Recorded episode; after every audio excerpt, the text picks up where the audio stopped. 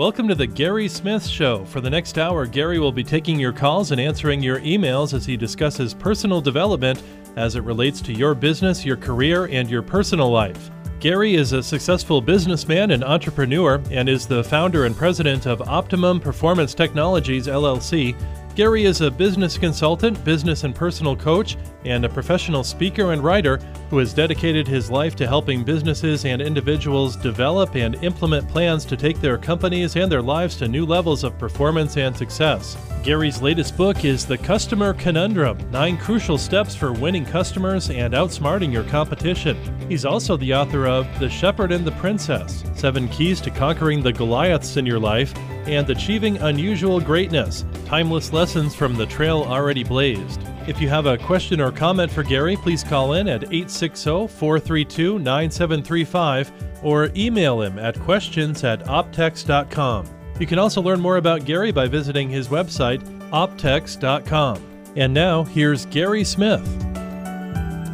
Good morning. Happy Saturday, everyone. Welcome to The Gary Smith Show. My name is Gary Smith. I get to be your tour guide for the show today. And we're just glad that everybody has tuned in. Hope you really enjoy the show. We've got an exciting show for you today. It's a real special show for me because we actually get a live in studio today. As those of you who are normal listeners to the program know, most of our shows, at least a portion of them, are pre-recorded. And I enjoy doing that, but I always think it's a special treat when I get a chance to have someone live in studio where we can actually make eye contact and watch body language and just have a really neat conversation. And I'll tell you what, if you are looking, whether you're a business person or just an individual, if you are looking for growth in your life and really learning how to plug in and understand what it really means to be a Christian and to really be a follower of Christ, don't touch that dial today. You're going to enjoy this show. Our guest this morning is Casey Alexis. She's the author of a new book called The Moral Code. And I'm just excited to have her with me today. She's not only because she's a friend, but because she's local. She's up in Worcester, Massachusetts, so it was just a short drive for her to get down here today. And it's interesting. Before Casey and I got on the air here this morning, we were talking about just how God is amazing and how He puts people in our lives. And it's really interesting how I met Casey because I had been contacted by a woman named Jackie Smith, not to be confused with my daughter. But Jackie is a successful insurance agent out in the Minneapolis area. And she had reached out to me because she's a Christian and she had started a Christian podcast, and she invited me to be on her podcast. And I've been on her podcast twice, and I just a few weeks ago recorded a segment for my show with Jackie talking about Christian selling and how you can be both a Christian and a successful salesperson. And right after that, I got an email from Jackie saying, "Hey, there's somebody I need you to meet." And she introduced me to Casey, and Casey and I spent some time on the phone, and I've invited Casey to be with us.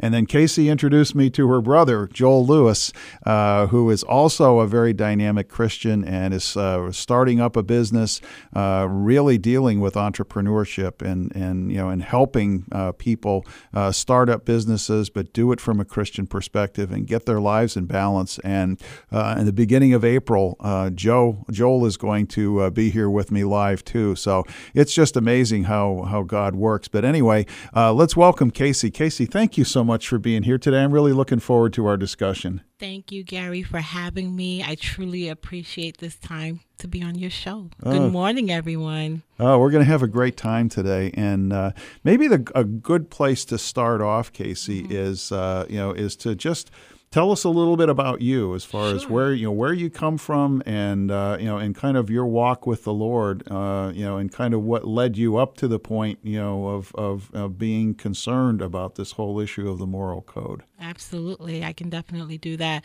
Well, I am one of 7. I was born in Brooklyn, New York, to 2 wonderful parents, and they were both born in Haiti, and they immigrated here to the United States, I believe, back in the 70s. And so I'm one of 7, so I have 4 brothers and 2 other sisters. So I grew up in a very large family. We were not rich, but we weren't poor either. So we grew up in a very loving household and a very creative household because we grew up in Brooklyn, New York. We didn't go out much and play much outside because of the area that we grew up in. But because of that, we were able to be very creative in the home. We came up with so much fun things to do, games to play. And that's why I had the love of reading and with my siblings and just enjoying the time that we had with one another. So from there, we moved to Long Island, New York, and I got saved when I was about 19 years old. My aunt invited me to church, and I heard a message, and that message changed my life. And I believe after that, I truly understood who the devil was, because after that year I got saved, chaos just happened in my life. So I truly believe that's where my relationship with the Lord really grew. And that's where I got my understanding of who God is from that time frame. Because, you know, when you first get saved, you gaining an understanding for the Lord. You love the Lord. You appreciate him. You're constantly in his word. But when you're going through trials and tribulations as well, you learn who God is, and through those trials and tribulations. And in that year, I really, truly learned who the Lord was. And that's where that pretty much skyrocketed my growth in him. And from there, continued to attend college, graduated, met my wonderful husband when I was about 21. And we got married when I was 25. And we had kids about 5 years later. So I have two daughters, Cameron and Brielle. And that's what I'm doing now, raising my kids. And that pretty much led to the Moral Code. I decided once I had my second daughter that listening to the voice of the Lord, he was calling me to stay home. And I finally listened to him. And through being obedient and listening to the voice of the Lord, guiding me to stay home and just raise my children, from there, the Lord gave me the book titled The Moral Code. I didn't have any desire to write a book, Gary. It wasn't something that I said I'm going to accomplish this year. It wasn't a goal of mine. It was just a leading by the Holy Spirit. And he guided me to write this book titled The Moral Code one morning as I was rocking my daughter to bed. And it was in my heart. I watched the show a couple of weeks back, and the show troubled me a little bit. It was a show about Christian pastors, and what they were displaying on the show was not the God that I knew. It was not the God that I met when I was 18 years old on that night. It was not the God that I've seen throughout my life. It was not the God that I've seen in other Christians. And so when I was watching that show, it troubled me. It troubled my spirit. And it stayed with me for some time. And that night when I was rocking my daughter back to sleep, I was just thinking about it and talking to God about it. And then he put that book in my heart. And then that's where the Moral Code came from. Wow, that's fascinating, and I agree with you. I think, and there's some real precious things I think we can glean from what you just said. The first is that I think that there are a lot of people out there who think that when I accept Christ, life is going to be just a barrel of monkeys. Everything is going to be fine, and we're going to have a lot of fun. And yet, that in many cases is not the truth. You know that especially when we're doing things for the Lord. Satan takes notice. I remember, I can't remember, I think it was, I can't remember the fellow's name, but he was, his first name is Chuck. I can't think of his last name, but he was attending Dallas Theological Seminary.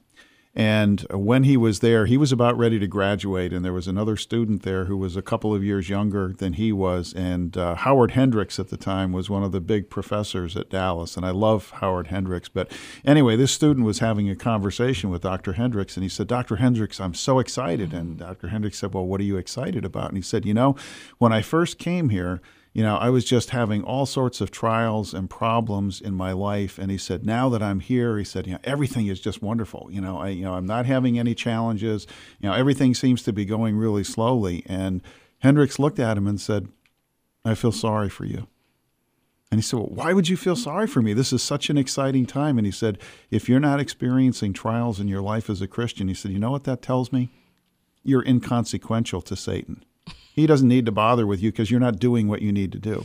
You need to get out there and do what you need to do. And to your point, you were saying that when you're in that mode and you're experiencing those trials, you can look at it from two perspectives. One is, you can be beat up and down, or the other one is that you can look at it and realize and look at it from the perspective, okay, God, what are you trying to teach me? What am I supposed to learn from this experience? And when you lay that kind of foundation, it just is so much better in the long run, But sometimes I think what happens is we don't appreciate it as we're going through it. No, we don't appreciate it as we're going through it. But what I found is that you learn so much about God through those trials and tribulations when you look at them in the right perspective, that those trials and tribulations are eventually, while you're going through them, you may not be seeing them like that, but they are there to teach you something. And, I always look at the children of Israel, and when they went through the trials and tribulations that they went through, they knew, after the trial and tribulation, they understood a different characteristic of God. They understood that he, Jehovah Jireh, they understood that he was their provider. He was their banner. He was everything that he was taking them through. They were able to see a different side of God. And I think that for us, when we go through trials and tribulations, we see a different side of God. When we come out of it, we get to know who he is more and more each day. We get to go into his word. We spend time with him more. We read his word more. When we're going through things, when things are just happy-go-lucky, sometimes we forget about God. We forget to pray. We forget to read our word. But I guarantee you, when things are going wrong, you know exactly where to turn, and you know exactly what book to open. So yeah, absolutely true. The other comment that I'll make, and it's unrelated to our discussion, but I'm excited that you're a stay-at-home mom. Yeah, your children will be blessed so much through that. We were fortunate too, in that my wife was able to stay home and raise our three girls. And I tell you now, I am so thankful for that, because our children would not have turned out to be the children that they are without that constant influence. And I realize that there are many people out there who, for a whole host of reasons, can't do that. Right. But I think when that happens, when you have that opportunity, that is such a blessing that you can pass on to your children that will live on for generations after we're gone. Absolutely. And that's one of the things that the Lord showed me through this process of writing the book, and how immediately after I submitted to his will and stopped being so rebellious, and because that's all I knew was working outside the home. I was a career person. I was career driven at the time as well. So staying home with my two little ones, it was an adjustment, but it was well worth it, because God showed me through so much through the process. And then to give me the book and something to, to do for him, because now I actually was listening, and I actually had the time to sit down and actually listen to the voice of God. And look what he did in such a short time. I stopped working in August. 8th was my last day at work, and I was a human resources professional. And August 29th, the book that was deposited in my heart. Wow. Oh, that's amazing. It is. It's really amazing. Well, let's talk a little bit more. Tell our listeners what is the Moral Code? Okay, great. That's a great question, actually, because I know some people might Google the Moral Code and see many different types of answers to it. But the Lord actually gave me that title when he gave me the book, and I didn't Google it at the time. I just went with whatever the Lord told me. That's what it is. This is what the title should be.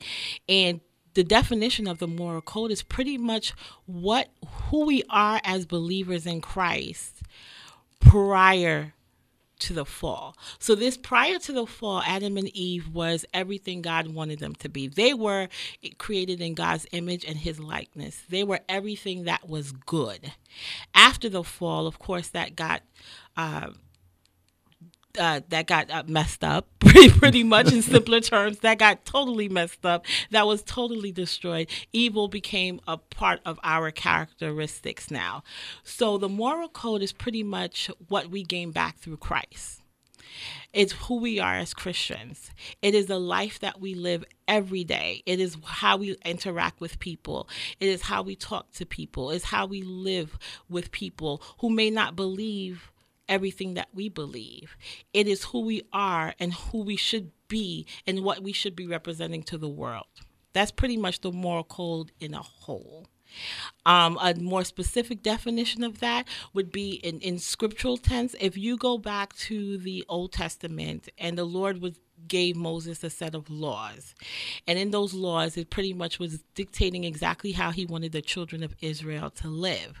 Where did those laws come from? You know, it's pretty much part of the characteristic of God, because he wanted to set the children of Israel apart from all the other territories around them. He wanted them to set them apart from Egypt, and he called them out from Egypt, and he wanted them to be his people. He wanted them to be his children. And so therefore he wanted them to look a certain way, act a certain way, be a certain way. And that was given to the children of Israel, but it was written in stone. The moral code now is written in our hearts through Christ.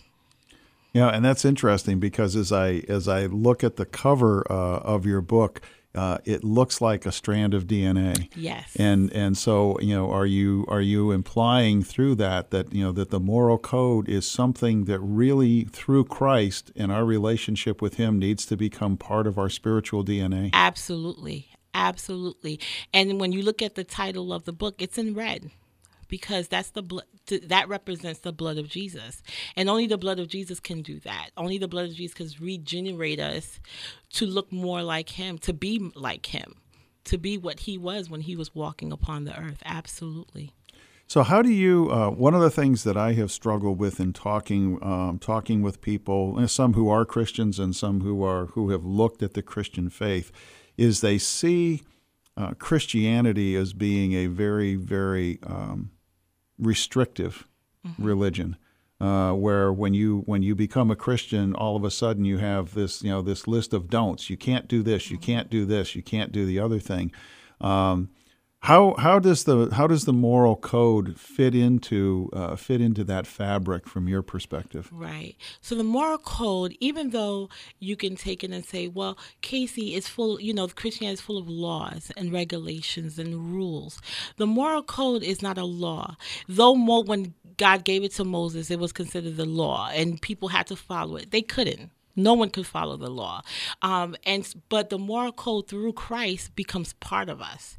It is us. So it's naturally something that we do each and every day. It's supposed to come natural to us. That's why it's kind of a strand of DNA, because it is who you are. You can't separate yourself from it, because it's a part of you. Christ told Nicodemus that we must be born again. And through that born again process, that regenerating process where we come to know the Lord and we come to know who he is and what he likes and what he doesn't like, is not a bunch of rules anymore. It's what you do. It's who you are. Mm-hmm. And that's powerful. I was saved at a church in just outside of Provo, Utah, when I was in college. And the interesting thing I experienced there was the pastor of the church had a real heart for youth and youth ministry. But one of the things that he commented on that has stuck with me over the years is he said, when I became a Christian, he said, I can do anything that I want to do, but Jesus through the Holy Spirit has given me a different set of want-tos. Absolutely. And that, I think, gets right to the heart of the moral code, that Jesus, when we accept him and we start following him and we start developing that relationship, he uses that relationship to rewire us and to give us a different set of desires and to create a different character, his character, within us. Absolutely. And that's the basic premise of the book, Gary, is that in the beginning of the chapter, as you know, it starts off right off the bat. We're no good.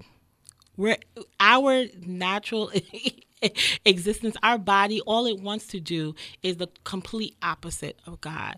The moment you're born, you are born to rebel against God. And you see that even with your own children. As I know for myself, when I have two little ones, as I'm raising them, I see this every day. When they do things, I'm always redirecting them to do the right thing. You don't have to teach a child to lie. No one teaches a child to lie. No one teaches a child to steal. No one teaches anyone to do the wrong things.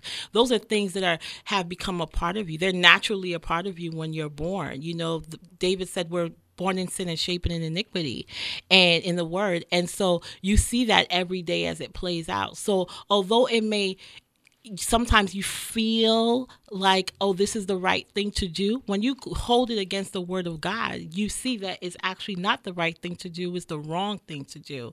And so the moral code through scripture, pretty much bringing everyone back to the heart of scripture to see, you know, we're no good. We are opposite of what is good. And it's only through Christ, only through that born again process, do we become good? Can we act out good things? Can we do the right thing? It's only through Christ can we even do good things. Anything else is not good. Anything else has not, has motives behind it. We don't ever do anything purely out of the goodness of our heart, because the Bible says the heart is evil and it thinks of evil continuously. So when I think about the moral code and what God is doing through the moral code, it's pretty much getting all Christians back to the basics. Back to what happened during the fall, what did we lose, and how do we get it back through Christ? All right, super.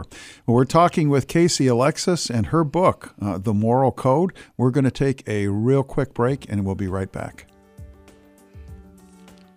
Hey, this is Daniel Fazina, host of the Divine Intervention Show, inviting you to join me every Sunday at 4 p.m. on WSDK. Divine Intervention is the interview show that features intriguing people who've experienced the hand of God in amazing ways. Moses parted the sea, Jesus drove demons out of people, and even raised the dead. Are these types of events still happening today? Tune in to Divine Intervention to find out, as we feature people who have experienced miracles, answered prayers, deliverances, healings, and more. More information about the show, free downloads, and podcasts are available at our website, divineinterventionradio.com. Divine Intervention, Sundays at 4 p.m. on WSDK.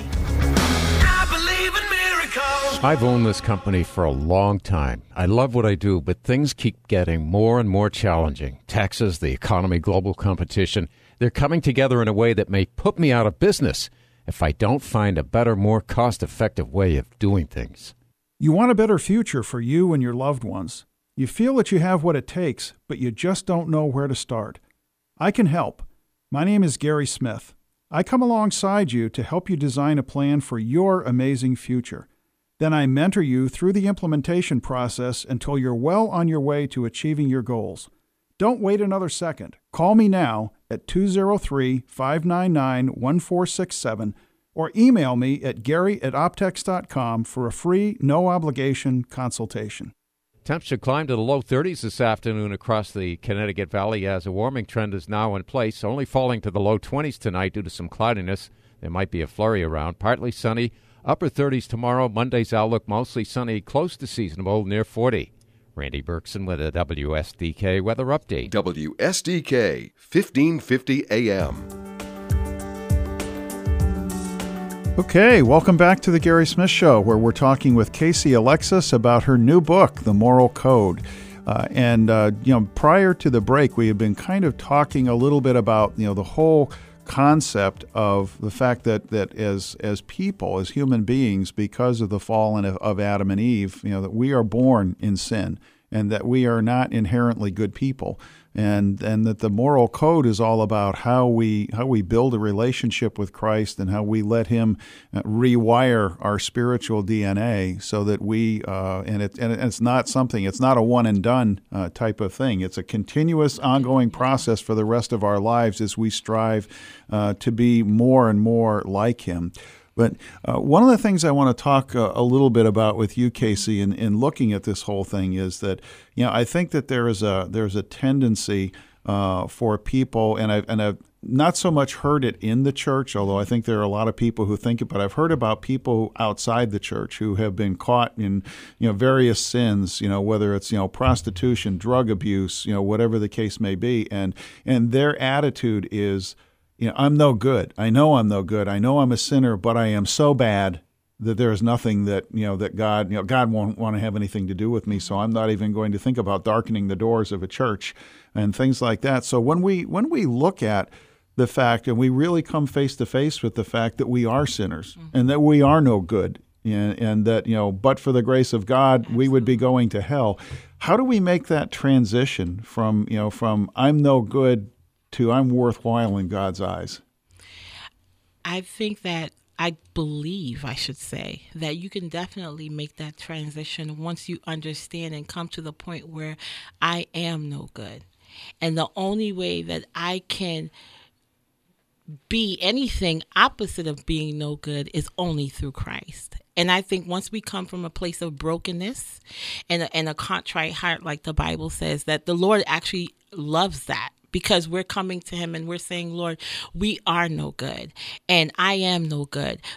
And the reason why, I need you. And I think once we come to a place when we can tell God, I am no good and I need you, that's when he can do that work in us. That's when he can shape us and mold us into his likeness. That's where he can take those things that were no good out of us and make us into a new creature. Like Paul said in the word, you know, being new creatures in Christ Jesus, where old things are passed away and behold, you are new. So I think that once we come to a place of understanding that we are no good, we will always go back to the word. We will always go back to what makes us good in some ways, makes us holy. We will always make sure to check with the Lord and see what he desires, to make sure that we're in prayer, to make sure that we're reading the word, to make sure that we're always in constant communication with the one that makes us good, so that it will always keep us in line, that we're not caught up in things like prostitution and things and old sins that we had in the past, that we keep on the road of to goodness. We keep on that walk and keep Christ as our focus, so that we can be the people that he called us to be from the very beginning. Yeah, that I think is really powerful. And as you were saying that, I was thinking of a story that Billy Graham told in one of the books that he wrote, and he was likening becoming a Christian to, you know, to buying a house and inviting Christ to come into your house, and that house is your heart. And he was talking about the various aspects of getting to know the Lord, and one of them was that a fellow got up in the morning and he was going to work, and as he was going downstairs after he had showered and dressed and everything, and he was walking past the family room, he noticed that the fireplace was on. There was a nice fire burning in the fireplace, and he peeked in, and Jesus was sitting on the couch, and he said, Lord, How long have you been here? And he said, oh, I'm here every morning. I'm just waiting for you to come and be with me. Absolutely. And God's attitude is I love you intensely. I'm not going to break your arm. You have to want it. You have to be willing to come to me. But I really want that intimate fellowship. I created you, and I see you as a worthwhile person. Yes, you're a sinner. And I hate the sin, right, but I love you as my child. And I think that's one thing that people struggle with. The other thing that I think people struggle with, and I know I certainly do, mm-hmm, because there are many of us that we want to be in control of our own lives. And yet the pathway to success in our relationship to the Lord is exactly the opposite. God wants us to be completely dependent upon him. Absolutely. Absolutely. He wants to take complete control. And I think once you as a believer understand that, you know what, I am no good, I want him to take complete control, because you don't want to be making decisions, big decisions, life decisions based upon your heart, where the Bible says that it thinks of evil continuously, because you know that, okay, nothing good comes out of me, and what, nothing good comes out of my heart. So who am I going to check with? Who is going to be my check and balance system? We want the Lord to be that check and balance system for us. We want to always go before him and ask him, what's the best route to take? What's the best thing to do? Who should be the best people we should have around us as we go on this life's journey? Because we know that nothing good can come from us. And I think once we understand that as believers, we can be much more effective, because we're going to the King of Kings all the time to make sure that every decision that we make, whether be it large or small, we're going to him about it. It's going to always come out good. It's always going to be a blessing to those around us, because God, everything from above is good. So that's important. I think if we really take hold to that, we will be so much more effective. And just like David, that's why God called him a man after God's own heart, is because he meditated on the Lord's word day and night. And there's a chapter in the book that focuses on several people in the Bible: David, Moses, Abraham. The Lord actually had me focus on these individuals and their particular walk for a reason. But David, he was a man after God's own heart because he loved God so much, and he meditated on his word, and he was always sure, not all the time. And when he didn't do it, he failed, but he was always sure to go before the Father and ask him, is this the right thing to do? Should I go to war with this particular territory? And he made sure to always do that because he always wanted to be in the will of the Father. And I think if we do that, if we model that behavior, we would be so much more effective as Christians in today's world. Yeah, I think that's very, very true. And the examples that you give are really, really powerful. And that's one of the things I love about the Bible, is that God did not, through the Bible, parade people in front of us and say, look at how perfect they are. Look right. at how wonderful they are. I mean, Moses was a murderer. David was a murderer and an adulterer. Right. And yet it says, when I study those people, I say, there's hope for me, because God said, God can take somebody like David, who slept with a man's wife mm-hmm. and then put him out in battle and stuck him out in the front of the line to be killed, and God can then turn around and say, but that man's a man after my own heart mm-hmm.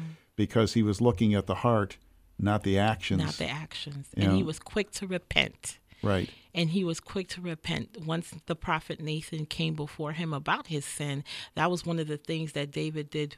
Soon after he heard about his, it came face to face with his transgression, is that he had to repent. He quickly said, Father, forgive me, for I have sinned, not in those particular words, but that's what pretty much he did. And that's something that we should model, always being quick to repent, when we're wrong and when we're doing the opposite of what God would have us to do. Yeah, I think those are some powerful lessons. What are some of the other lessons that you're hoping that people will learn as they read your book? I'm hoping that people will learn, whether you're a believer, whether you're a non-believer, who has questions, is that we come to a place where we know that we absolutely need God. I think that every Christian needs to go back to that, because I know sometimes you can be on your walk for 15 years knowing the Lord, 20 years, 30 years.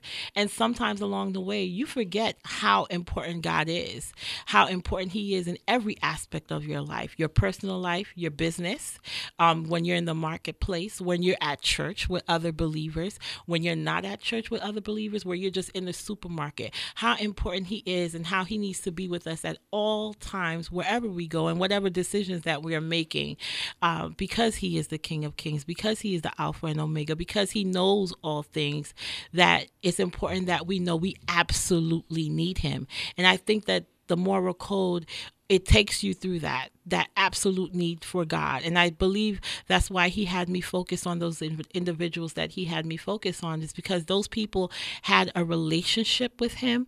Abraham, Moses, David, they had a relationship with the Father. They talked with him. They fellowship with him.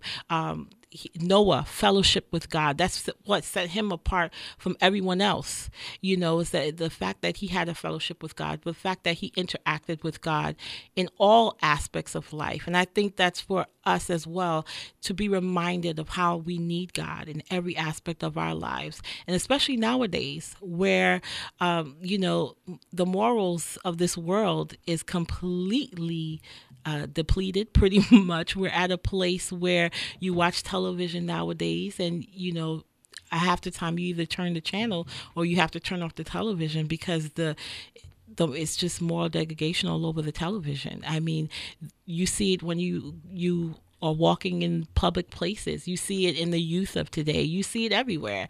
And so this book pretty much is saying, hey, we're in the last days. We need to remember our God. We need to remember the God of Abraham, Isaac, and Jacob. We need to remember who Christ is. We need to remember what he has called us to do and how he has called us to live, because there are people out there that need to hear this message. There are people out there that need the salvation of the Lord. And the only way they're going to hear it is through believers. The only way they're going to see it is through our lives. And so that's pretty much the message, and what I hope every believer will walk away with, and non-believer who has questions about why is there evil in this world? Why do we have a God who, you know, he sees these things going on and he does nothing about it?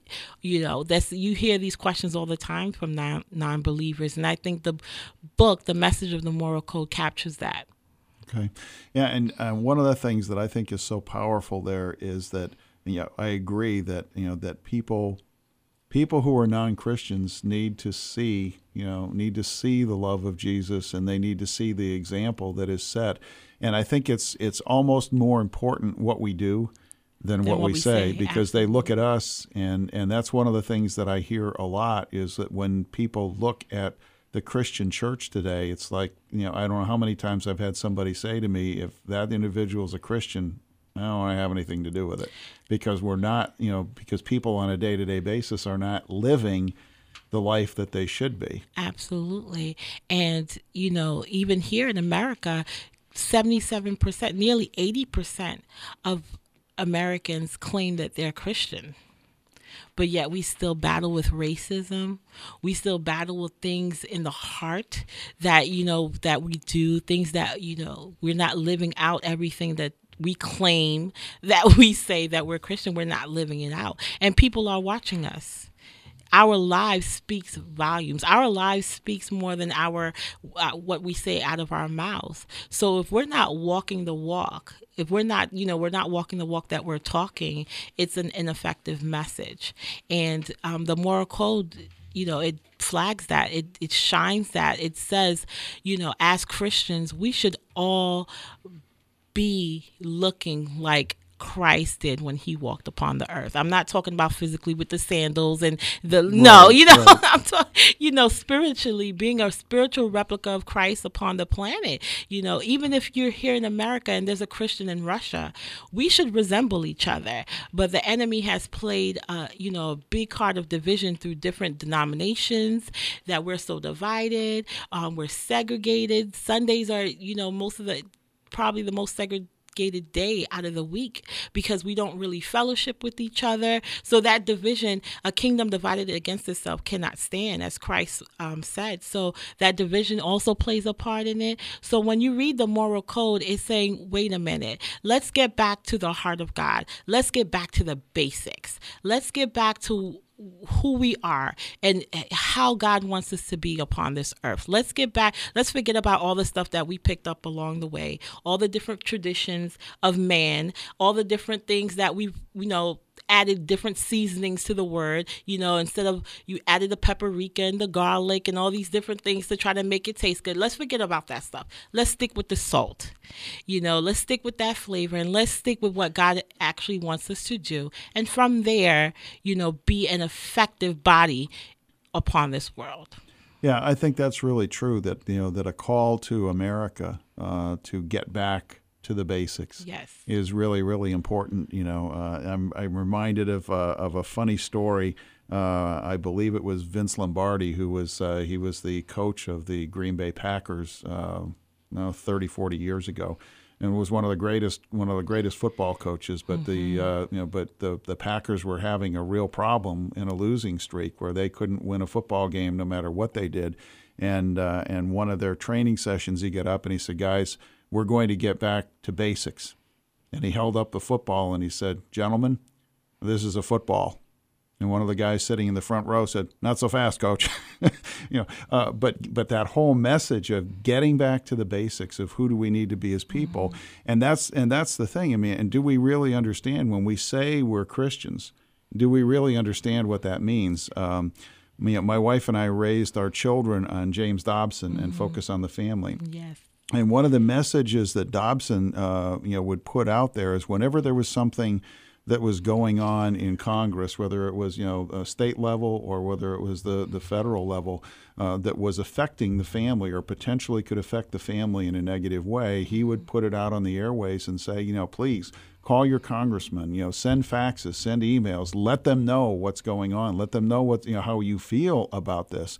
And yet when he would do that, he would come back and say, just as you said, the statistic is that 80% of the people in the United States claim to be born-again Christians. And he said, yet whenever we have one of these issues, he said, I always come away with one question: where is the Christian church? Because if everybody who espouses the belief actually lived the life, we would be a much, much different nation than we are today. Absolutely. Absolutely. Absolutely. We would.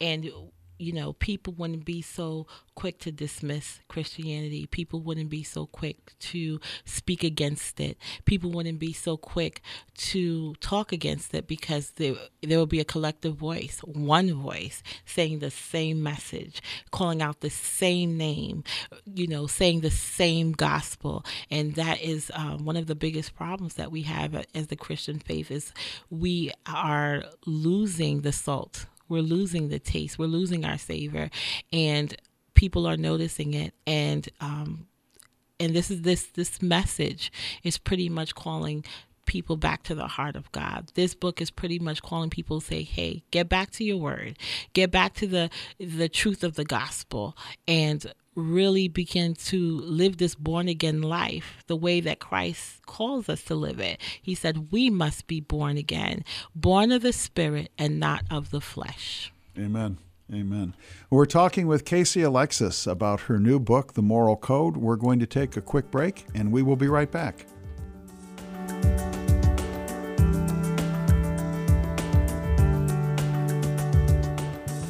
Only 0.5% of all high school student-athletes play basketball in college. But all 100% of them become adults. That's why playing basketball in their high school team is so important. High school athletes learn life lessons that help them grow up.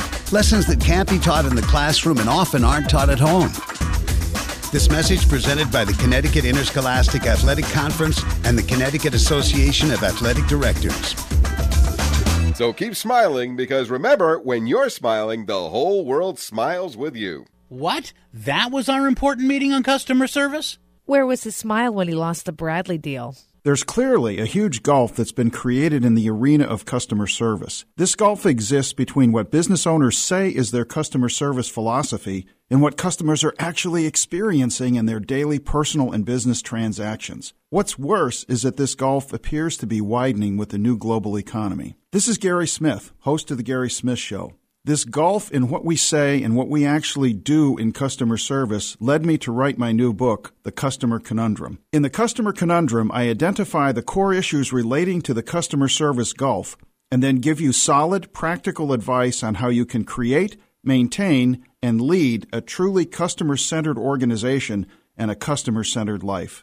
Don't lose valuable customers or contacts. Get The Customer Conundrum at Optex.com. Milder air starting to work in from the south now across the Connecticut Valley, allowing temps to climb to the low 30s this afternoon and only fall to the low 20s tonight due to some cloudiness. There might be a flurry around as well. Partly sunny, upper 30s tomorrow, mostly sunny, near 40 by Monday. Randy Berkson with the WSDK Weather Update. Life-changing radio, 1550 AM.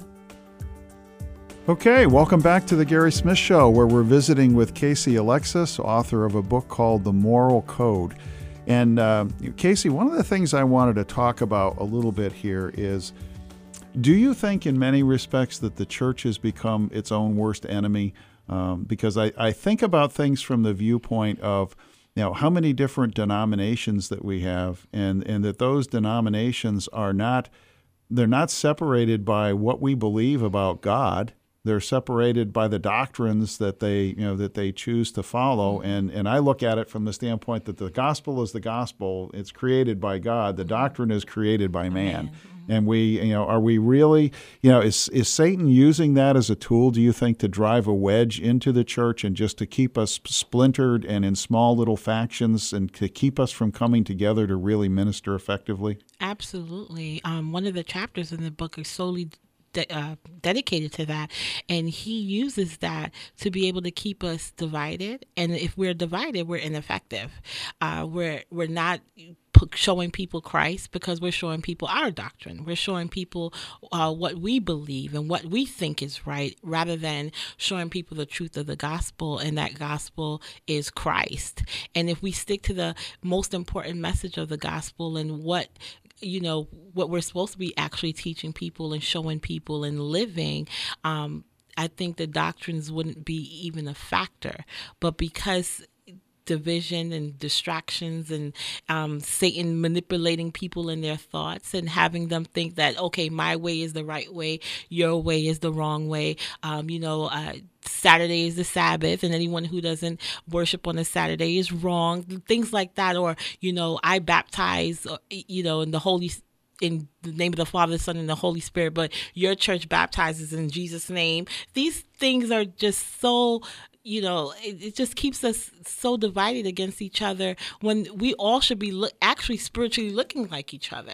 If we are born again in the spirit and not of the flesh, we should all be a replica of Christ in today's world. So everyone should look like one another. We should have the same language, and not look like as far as physical resemblance, but spiritually look like one another. Have the same language, have the same talk, have the same walk in regards to what this gospel can do for your life. When the world is running around in chaos because they don't have particular peace in regards to ISIS or whatever the case may be, whatever may be on the news at the moment, but you as a Christian, we have peace. Someone in California who's a Christian, they have that peace. Someone in Russia who's going through persecution, they still have that peace. Someone in China, they still have that peace. Why? Because of Christ. And so if we have that spiritual replica of Christ in our DNA, where we're born again through the power of the Holy Spirit, no matter where we are, we should look like one another. No matter what we're going through, we should have the same responses, because Christ is the common denominator.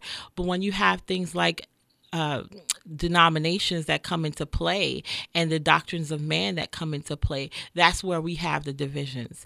That's where we no longer start to look like one another, but we start to look like what we deem is right. And that's where you have different things, where you have different arguments in regards to certain sins that the Bible speaks openly against. But oh no, I don't believe it that way. Why? When the Bible says, this is not right. This is not right. It shouldn't. Our opinions on what the gospel say should not even be a factor when the Bible speaks plainly. I agree completely, and that's one of the things that I find frustrating. And I don't want to politicize this discussion, right. but I find that frustrating. I mean, when watching some of the presentations and some of the interviews that potential presidential candidates have been going through, right. and it bothers me when somebody brings up an issue like abortion or gay marriage or something like that, and the person says, "Well, personally, I'm against it, but I think it should be left up to the states to decide what exactly is going to happen." Right. It's either right or it's wrong, and there isn't any in between. And I'm still looking for that person who will stand up and say, "Listen, you know what? I don't care what the rest of the world says. The Bible says it's wrong, therefore it's wrong." It's wrong. God's rules and God's laws are absolute. If God gave the 10 commandments, he didn't give the 10 suggestions. Exactly.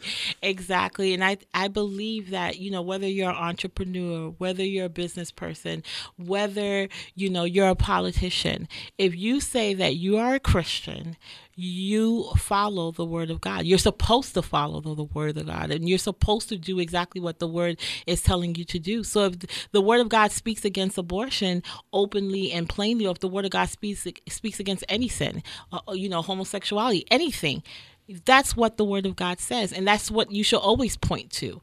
Your opinion doesn't even matter at that point, because you're saying you're a Christian. So that's your lifeline. That's who you are. So it's not black, you're not white, you're not, those things are secondary. Who you are first and primarily is a Christian. And that should be who you should be pointing to at all times. Yeah.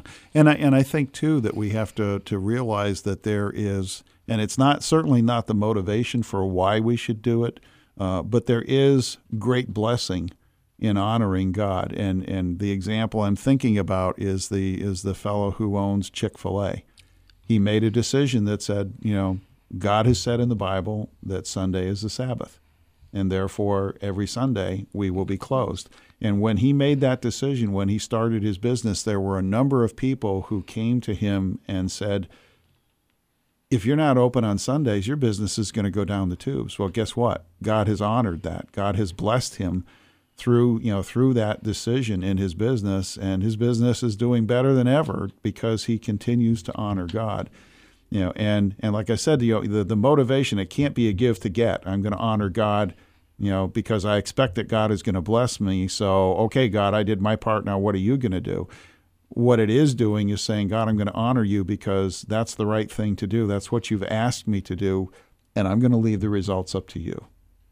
And if we as business people would do that, it would be so, so much better. Absolutely. No, there is no one that you would rather have as a CEO of your company than the Lord Jesus Christ, because he will always steer you the right way. Amen. Amen. Absolutely true.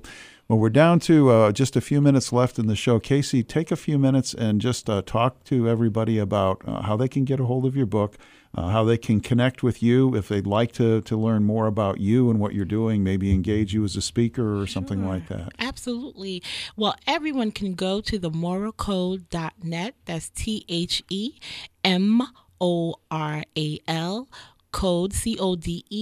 THEMORALCODE.net, and that's where you'll learn a little bit more about me. You'll learn about the book, you'll learn about the message of the book, and that's where you can also click a link that says buy now, where you can go on to Amazon and purchase the book directly. The book is currently in two formats, a physical hard copy, or you can get an ebook.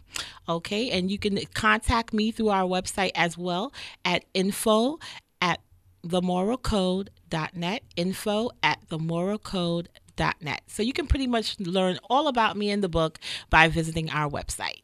Excellent, excellent. Well, Casey, it has been a joy. I am so glad that we were able to get together and do this. Thank you so much for coming down today. Thank you so much for having me, Gary, and thank you for allowing me to share the message of the Moral Code on your show. Oh, excellent. And tell Joel that I'm really looking forward to spending some time with him as well. I sure will.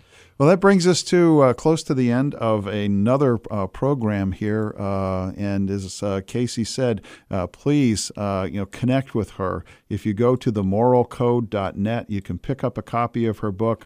It is a book that will stay with you. I took a quick cruise through the book earlier this week to be able to know enough about it that we could talk. But I was telling Casey before the show that now I've got to dive in, and because there are some chapters in there that I could spend probably a week just going through. And so it will not only be a book that I think will bless your life, but in addition to that, it'll be a book that will continue to draw you in and will become a resource for you.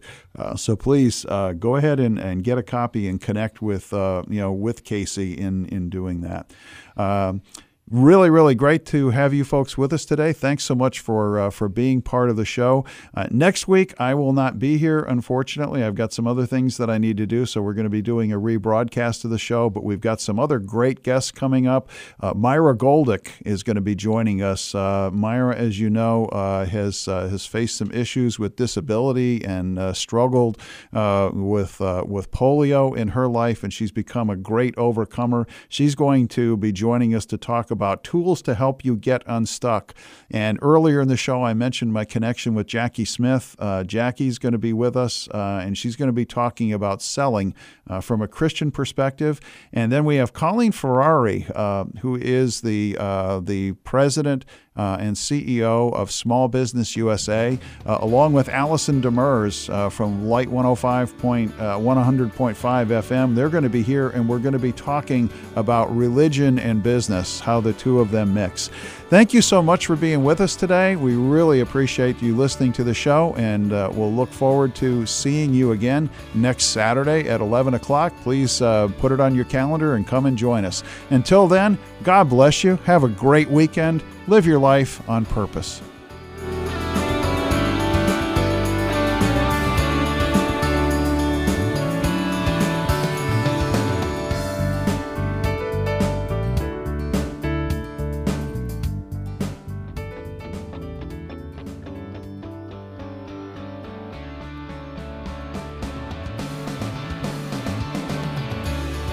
Thank you for joining us this morning. Please mark your calendars and be sure to join us next Saturday at 11 a.m.